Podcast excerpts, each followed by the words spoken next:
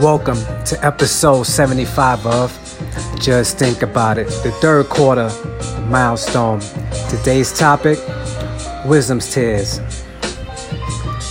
There's a tear running down my cheek. The pain preventing my speech because my eyes have seen the manners of deceit. My little children run away from me, confused by enemies who turn the truth into a lie and make the lie verity. They lead us straight into hypocrisy. The one uncertainty sin became the opiate, causing some men a minute sleep, a doom eternity. For those who live a life of fantasy, completely vanity. Their minds are filled with nothing but insanity. I try to reason with the thoughts that's flowing constantly, but stubbornness inside of man has covered the reality. The problem that exists extends the roots of one genealogy. So obviously, solution to this issue only comes to me. I was here before the world was even called the earth, long before the galaxies that form within the universe.